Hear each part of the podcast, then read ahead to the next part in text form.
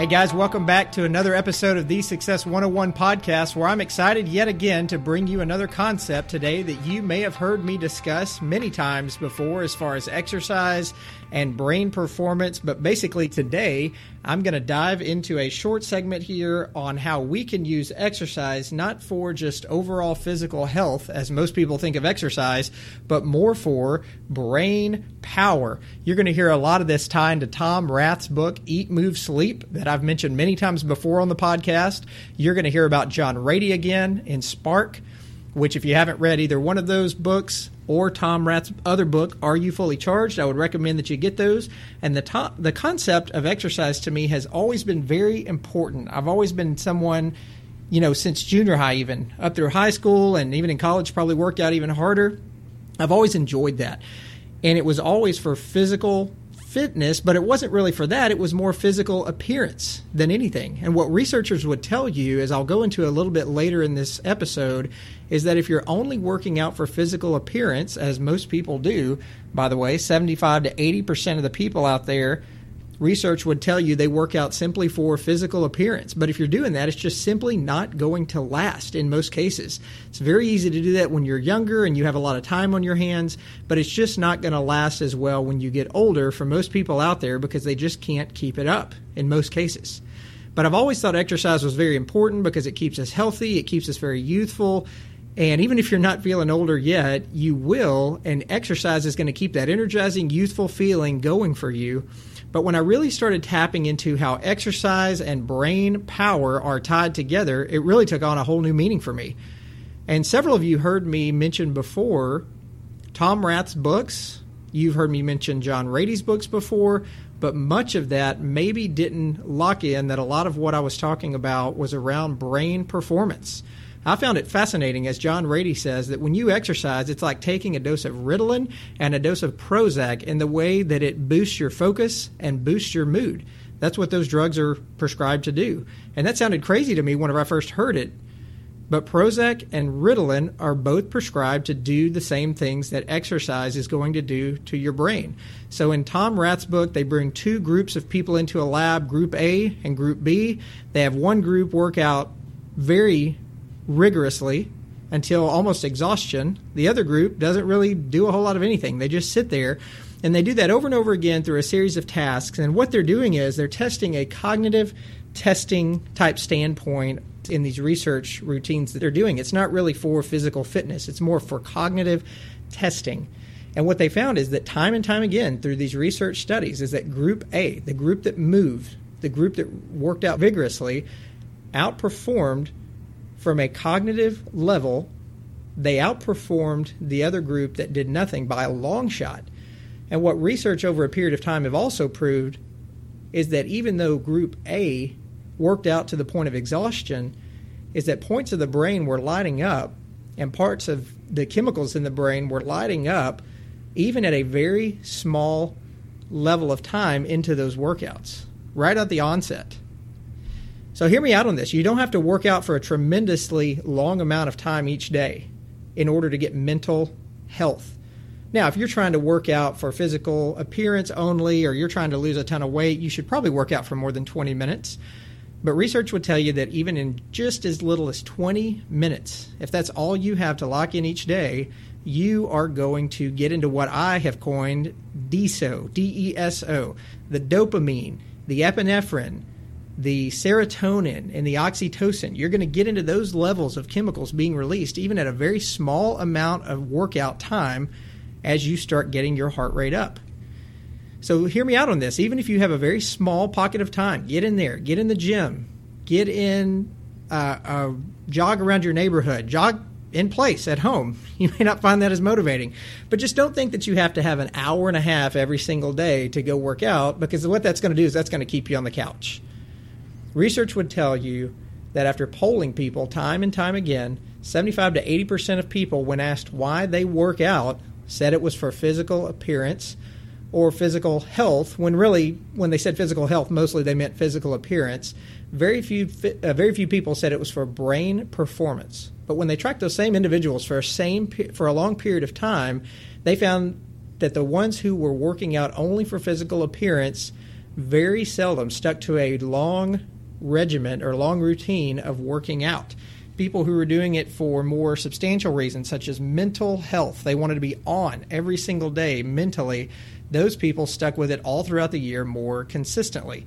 So that's very interesting to me. If you're just doing it for losing weight, maybe you've lost weight and gained weight again, maybe you've worked out really hard for a period of time just to lose weight, and you've you've realized after you took that trip or once you came back from uh, you know from your vacation, you're probably burnt out. You may not be as motivated to get your waistline or your six pack or whatever tweaked up. Nah, punt. I'll just go sit on the couch. I'll hang out here and watch football all day. That's a lot easier. But if you're doing it for overall brain performance, you're probably going to stick with it a lot more. If you look at studies with pre Alzheimer's, pre dementia, just early cognitive onset issues, time and time again, these cases show that sedentary people, people that just don't move for long periods of time in their life, on average, they have these mental issues much sooner and they come on much sooner for people than people who are actually moving throughout the day. So it's a really interesting idea that most people working out for, for physical appearance, which is most of them out there, they're not going to stick with it as long. But people who are doing it for brain health are going to stick with it a lot longer, and it's going to benefit their health overall, even though that's not the main reason that they're doing it.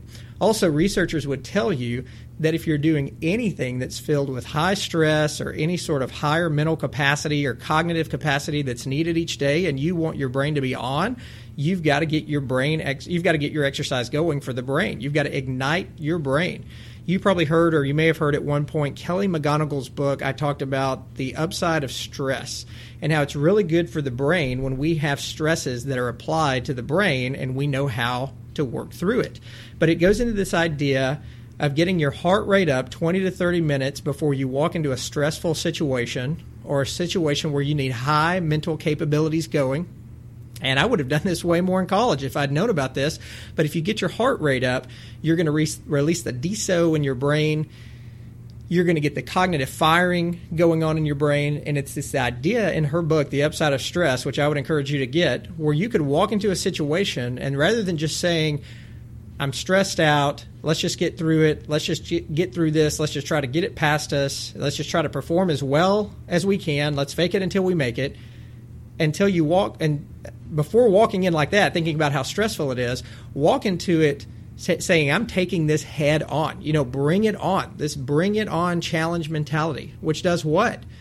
releases more of this DESO in your brain because you're telling yourself that now you're more in control. You're going to walk into that with a lot more control, a lot more focus, a lot more energy, less stress, less anxiety in the exact same situation. And there's a lot of research about that in her book where you take two groups of people, bring them in, tell certain people just to get through it. It's going to be really hard, it's going to be stress, just get through it. Those people didn't perform very well. The people that came in were all pumped up. They said, challenge this, have a bring it on mentality, have an have an I'm excited mentality. Those people performed much much better, and that is the way that you're going to get the DESO, dopamine, epinephrine, serotonin, oxytocin. That's what's going to give you those Ritalin and Prozac type levels. Is when you say bring it on, and I'm excited. It's going to allow you to perform much better, and you're going to be better off. So you guys may have heard that I had been battling with a back injury a while back, and it's gotten a lot better. And I, for a while, a while back, I was not able to lift, and I had to do something to move. But I started reading more about this idea of getting your heart rate up for 20 minutes a day, and I thought, oh my gosh, that's so silly. Here's, you know, typical America just taking shortcuts, not smart cuts like Shane Snow talks about in his book, Smart Cuts, but we're just taking shortcuts and we're working out for 20 minutes a day. That's crazy. That's lazy. What benefit is going to come from that? But what I didn't realize is there's 20 minutes a day in that of brain health that you're getting. And if you're focused on brain health and overall cognitive health, you can get a workout done in 20 minutes. And if you do it the right way, you're going to be spent when you're done. There's an app I have on my phone right now called Sworkit, which you may have heard me mention before, but you can set up a five minute, seven minute, 10 minute workout, whatever it is that you want. And when you're done with that, by the way you, they put you through the exercise, if you do it the way you're supposed to, you will be done. You will be spent. You don't have to spend an hour in the gym, and it's pretty amazing. I'd listed at one point on one of my recordings, I think it was the Wednesday What For number two, where the New York Times put out this article about the seven minute workout and how much se- how much research is behind proven studies of what a seven minute workout can get you. Now you've got to be flying during that workout. You've got to get your heart rate up to where you don't want to go any further after seven minutes. But again, I think most studies would tell you that for overall physical fitness and health, we need to be working out 30 to 45 minutes a day on some sort of a constant level, you know, three to four times a week or so. But hear me out on this. If you've got 20 minutes a day, or even if you've got 10 minutes a day, as crazy as that sounds, get your heart rate going and you're going to get a lot of overall increased IQ. You're going to get increased gray and white matter. You know, it's interesting to me that we live in 2016 right now, and up until the past handful of years, neuroscientists didn't have as much data as what they have now on how we can grow our brains. It was just assumed that as we get older, we've got brain shrink. We can't grow brain white matter and those things that we do to cut neural pathways in our brain and lock in habits those things would diminish, and that's just not true. People now know that through fMRI tests, as people light up their brains through doing these different activities, when these signals hit your brain, we can now see that even though we're getting older, we can actually reverse the effects of the brain and the brain shrink, and we can grow new white and gray matter in our brains. So as long as you are, you know, not going through any mental issues right now, as far as you know, any sort of pre-onset dementia, pre onset Alzheimer's, any cognitive issues, you can actually improve your brain power and your brain health. You look at uh, Hal Elrod, you know, in his book, The Miracle Morning, he, he talked about this. He was hit head on by 70 miles an hour by a drunk driver and had some brain issues. And he decided right there in the hospital, I'm not going to allow this to keep me down. I'm going to get up. I'm going to get going. I think he still maybe has some issues from time to time with that now, but even things like short term memory that he was struggling with, he said, I'm not going to allow this to keep me down. And he got up and got moving to where he improved his brain. Research has shown over and over that we can actually reverse the effects of our brain and we can transform and really save the brain for a longer period of time and just make areas of our brain light up through these fMRI studies because you're learning new things different chemicals are being released as you're doing new things for brain health, and you can do that primarily with a very small amount of exercise every single day. So, if you want a very cognitive life, I guess I would say, for lack of better words, and all the potential the, for the peak potential that you're going for every single day that's going to carry you forward to your goals, we've got to get further into brain power. It's going to help with our moods. It's going to help with these cycles of just deep work for 60 to 90 minutes at a time. It's going to allow us to focus on that a little bit longer. And it's amazing to me that just moving for 20 minutes a day can give you the same experience as popping Ritalin or Prozac. As Tal Ben Shahar says, you've heard me mention over and over if you're not going to work out, you might as well walk up to the medicine cabinet and pop a depressant. Not an antidepressant, but a depressant because that's basically what you're doing by not allowing your body to have these chemicals released each day. You're keeping yourself in this depressed state without actually realizing it. This depressed state is going to compound as time goes on, and either you're going to have these possibly these early onset cognitive issues, or you're just going to notice that you get more moody and maybe depressed and cranky over time. And just like in the compound effect that Darren Hardy talks about, you just see small, tiny changes that add up over a lifetime that take you to this quantum leap where you're way off the scale on these things, but they've just been building up over time.